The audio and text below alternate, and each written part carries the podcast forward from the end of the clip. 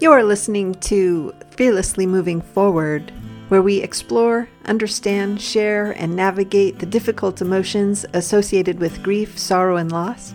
I am your host, Susie Ruth. Let's get started. You have disappeared. You have been released. You are flecks of light. You are missed.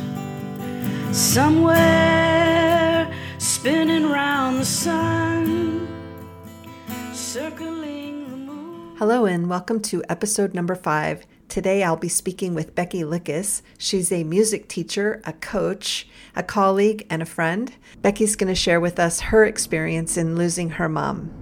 Hi, Becky. Hi, Susie. Thank you so much for joining me today. Absolutely. I'm ecstatic. Well, I would like you, if you would, tell me a little bit about your grief and what you would like to share with me today.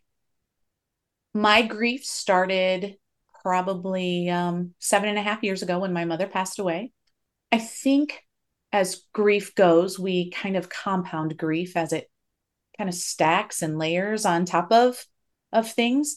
But I think that was probably the most poignant. The most difficult for me to accept was when my mother passed away. Tell me a little bit about your mom. Well, she was amazing. I was just telling my husband this the other day, how amazing she really, really was, like the things that she did. And it's taken me quite a while to get to that point because I was really mad for a long time. But my mother was a school teacher. She was a music teacher. She played at, I think, every church around us. To make money. She taught piano lessons. She played organ. She was a singer, and she got sick and with rheumatoid arthritis.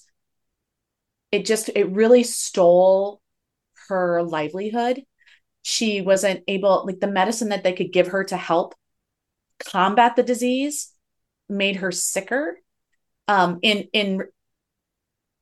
She couldn't be around people that didn't have all of their vaccines and all that stuff because her immunities were greatly reduced. So when we would go visit her, I'm a school teacher. And when I would go and visit, we'd have to really make sure that we stayed kind of away from her so she wouldn't get sick. And so, honestly, I think the grief started even before, to be honest with you, because there was so many things that her life kind of deteriorated in a way that she wasn't mom anymore.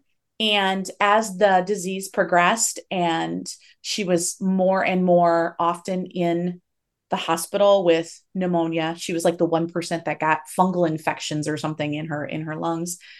And it was a time when we were really learning about rheumatoid arthritis and that how it affects your insides. And I was frustrated. I was I had a teenage daughter at the time. I was really into my musical career teaching, and I wanted her to be there for me. I wanted her to play. She was my accompanist because it was it's so great to have a parent or a sibling or a daughter, whatever, accompany you when you're directing a choir because they feel it the same way. It's amazing. So there was a lot of things I was disappointed that she couldn't come to my concerts, and she couldn't come when I was acting on stage, and she couldn't always be there for the things we had to come to her. So I really think that started, and she was always in pain. I couldn't go to the store with my mom. Like every once in a while we would go and we would go shopping and kind of share that mother-daughter bond. And I just kind of felt gypped, that she wasn't able, to do that with me. She died at the age of 63. She was a paramount as far as musical knowledge and definitely my guru of who I would ask. And I distinctly remember the day she passed away. I remember coming home to the house, and Dad was here and my grandparents were here and my brother. And I remember giving my brother a hug and crying and saying, who am I going to ask musical questions too? She was my musical genius. And my brother looked at me and said, guess what, sis, now it's your turn. to be the musical genius. And I wasn't prepared. And as wonderful as that was, I wasn't prepared for the amount or maybe the magnitude of what that actually meant. I had to step into a different role, and my brother's older than me, but I was definitely the one that had to pick up the pieces. Yeah. Wow. Thank you so much for sharing. Were you there when your mom died? No, the weekend she passed away on a Sunday, I was actually camping with a friend at the time, and I had left my phone in the cabin. And I remember going to see mom the day before I left.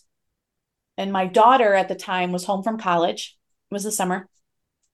And so I had gone to visit her quick before and she was in bed that whole week. Like, she was just getting weaker and weaker, but I thought it was a medication kind of thing. And then my daughter went to visit, and her and my dad did some like moving around of things, which was interesting because it was necessary after the fact, but they didn't know it at the time. And so I was 20 minutes away, and I left my phone in the cabin. I went to go take a shower, and then I was sitting outside, and I thought, I'm just going to be carefree. I'm going to leave the phone. And I got back into the cabin, and there was probably 20 messages or 20 missed phone calls. And as soon as I picked up my phone, my daughter was calling. And I'm like, what is going on? And I barely had time to listen to a message from my dad that said something along the lines of, Becky, you need to call me right away. I don't think mom's going to make it. And I'm like, what? And my daughter was calling, and I remember getting on the phone with her, and she said, Mom, Nana's gone. And I said, and I was mad instantly because I didn't know what else to be. And I said, what do you mean she's gone? I distinctly remember that. And I just kind of sat down, and here I am. And I feel guilty to this day because here I am, my daughter's like 20 years old, and she's having to relay this message to me. And so it kind of worked out in a way that the nurse that took care of mom at the hospital was also the mother of one of my daughter's closest friends.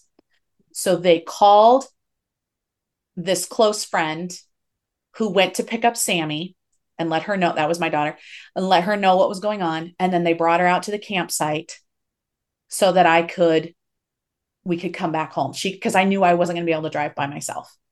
So she came and got me. And I just remember this, when they say that there's this surreal thing that happens, like you don't really, that's so true. I can't even I just remember, how things can change in an instant. And I just remember kind of sitting down defeated and absolutely having no idea what I'm supposed to do. Just like, I just was in such shock. And then the trembling started, and just, I can't even explain the shock. Just, you kind of numb. And I remember the person I was with at the time said, you need to go. Here's the bag. What do you need me to put in? Like, literally, here's the next item. Here's the next item. Cause I couldn't even focus. And then gave me the bag. My daughter met me at the car. They got it. She called me and said, I'm out here. I went to the car, and I just remember shaking the entire time and getting in the car and saying, all right, I have to focus now. So let's go. And then it was kind of like, what am I going to find when I get back to the house? Who's going to be there? I mean, then my mind wouldn't stop. Mm-hmm. How long did that numbness last?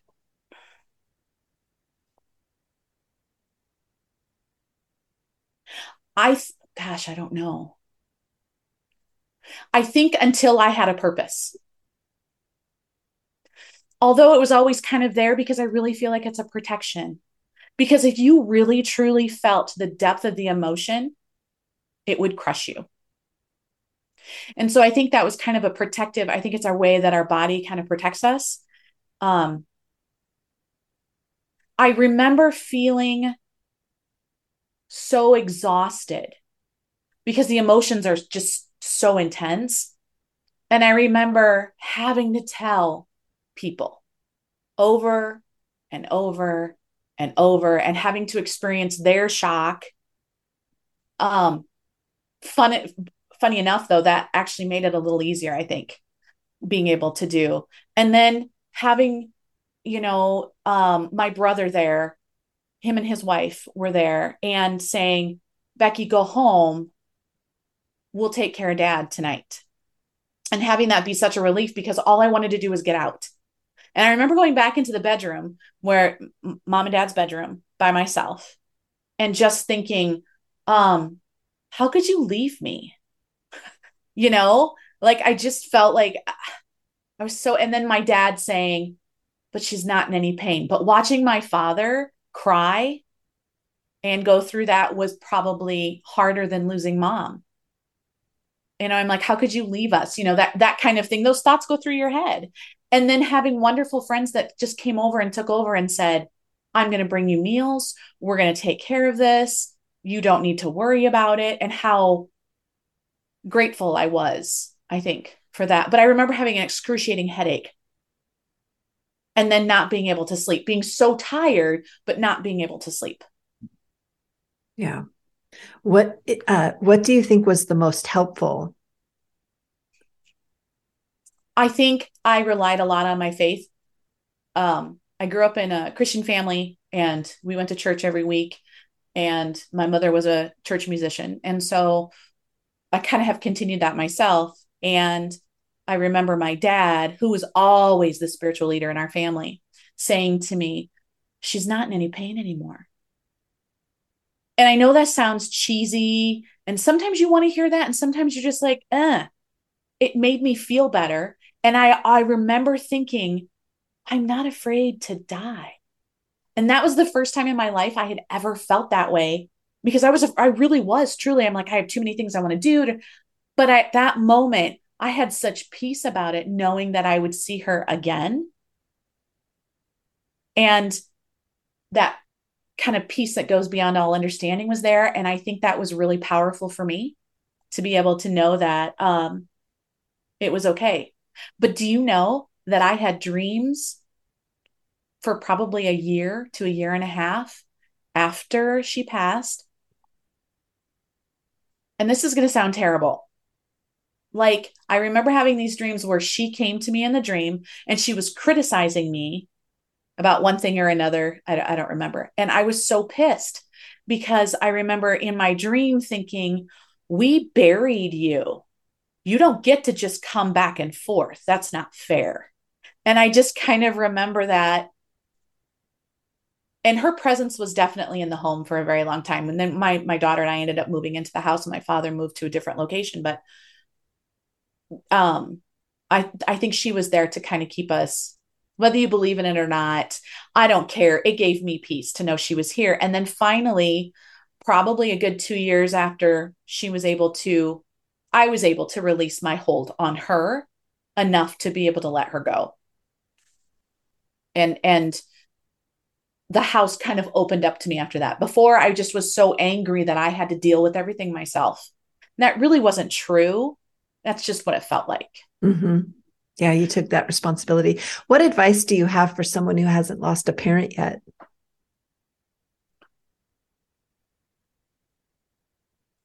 I think validating each other, for one, letting them know that you love them. And I think knowing that death is just a part of life. It's just a transition. And it doesn't have to be scary. And it doesn't have to be awful. And I think when it's time, the Lord really will put people in place that will help you. I don't think you don't ever have to feel alone, because somebody will always, I just always feel like somebody will be there to kind of help. And I think you have to be compassionate with yourself and understand that your body will continue to grieve, even if you don't want it to. And that you have to be aware. I remember being extreme. I got sick 2 or 3 times that first year after my mom died. And I tried to outrun the grief. I threw myself into work because I didn't want to think about me. Because if I had to think about it at all, it wasn't going to go well. And you read in books like, oh, she just thought she wasn't going to stop crying and blah, blah, blah. It's true. I still think of it like a puddle. And my dad would say, you're not grieving. And I said, Dad, I am. It's just, there's this puddle, this deep, hurtful, painful puddle that I can only dip my toe in, because if I dip any further, I'm going to be consumed. And it's scary. It's so, that darkness is so scary. But I think if you, any kind of a death or a severing in any kind of a way, it's different for everything. I've lost grandparents and friends, and it's different. And I still, I still tear up. That's the other thing to be prepared for. Sometimes the tears will just come for absolutely no reason. Yeah. They just do. And it's almost like your body is saying, it's okay to let a little more grief go. And I know that through the music, for me, the music was really what allowed it to kind of leave the body. Maybe, I don't know if that's really the way to say it or not. I just remember it took a long time before I thought, oh, this kid said something really funny. I can't wait to go home and tell mom. Those little things that starts to go away, and it doesn't hurt as much as time goes on. It's still there, but it's not that punch in the gut or that fear, I think. Mm-hmm. So I think just being compassionate with yourself, and that your journey through grief is not going to be like anyone else's. Yeah. Everybody is different. And it's okay. Because I know I wanted to hurry up. I want to be done with this. And it'll be there when it needs to be, and it'll leave when it needs to. And that's okay. Mm-hmm. About how long would you say the intensity of the grief lasted? Oh, I don't know that. I honestly can't say. I think it was really, the intensity was really, really within that first year, but I would say even within the first, like 6 months probably. And then it kind of ebbed a little bit, but then I think every new experience after that, major holidays, I got a new job, things like that kind of bring it back to you. And then it's just kind of slowly drains away. I don't know if you can really put a time limit on it. I don't know. It's kind of like when you go through a divorce and you're so angry at first. And then one day you wake up, I don't know how long it is, but one day you wake up and you're not as angry. And I think that's what happened with me. The ache wasn't nearly as intense. It wasn't the first thing I thought of every morning. And it wasn't the last thing I thought about every night before I went to bed. Earlier, when you were talking, you said you were angry. You were so mad. Why were you mad? Well, how could she leave me? Mm-hmm. I needed you, Mom. I need you. How can you leave me? And what I didn't realize at the time was that she was that it was a way for her to step away and get out from under the influence. Maybe, like you always defer to a parent. And I think it was almost an opportunity then for me to grow into another being. And it was after that. Here's a funny one. I remember she was that last week, and I was dating a gentleman named Steve. And she said, I think Steve is your angel. And I thought, what are you talking about? This guy is a dork. Like, I am never going to be with this person. And it was probably a year and a half after she passed, I met another man named Steve, who is my absolute rock and my husband now. And, I thought she was right. She didn't know it at the time, but she was right. He was my angel. So, and I remember too, that night that she passed away, I lived right behind the funeral home where she was. And I woke up in the middle of the night and I heard like a little on the piano downstairs. And I don't know if it was a mind thing or whatever, but it was almost like she was saying, it's okay. I'm okay. Because if she had ever come to me in my dreams, I would have freaked out. I would not, like, that would not have gone well. But I really feel like when energy is moving and there's, I don't care what it is, if it's within my own brain or what, but that gave me peace. It still took me a month, I think, before I could sit down and play the piano. It was just too much. It was too much. And I cried and I cried and I cried. Yeah. But there are moments when I feel her right next to me. Like, I was trying to learn how to play the organ and I could feel her right there. And there's other time, and I can't even express to you what it is. Like when my daughter got married, I knew she was there. There's just, you know, other things, or that she was kind of tapping me on the shoulder saying, I knew you could do it. Mm-hmm. That's lovely. Okay. So what would you recommend someone say to another person who's grieving like you were? We always want to ease their pain when someone's grieving, I think. And for me, it wasn't really about what was said. It was more about them coming and helping when I needed it. I think the biggest thing for me at mom's wake the night before, when we had the visitation, there was all these people, like a ton of people were there. And she had been really closed off from society for probably 5 years. And I said to my dad, people like us. People like it. What? People like us, Dad.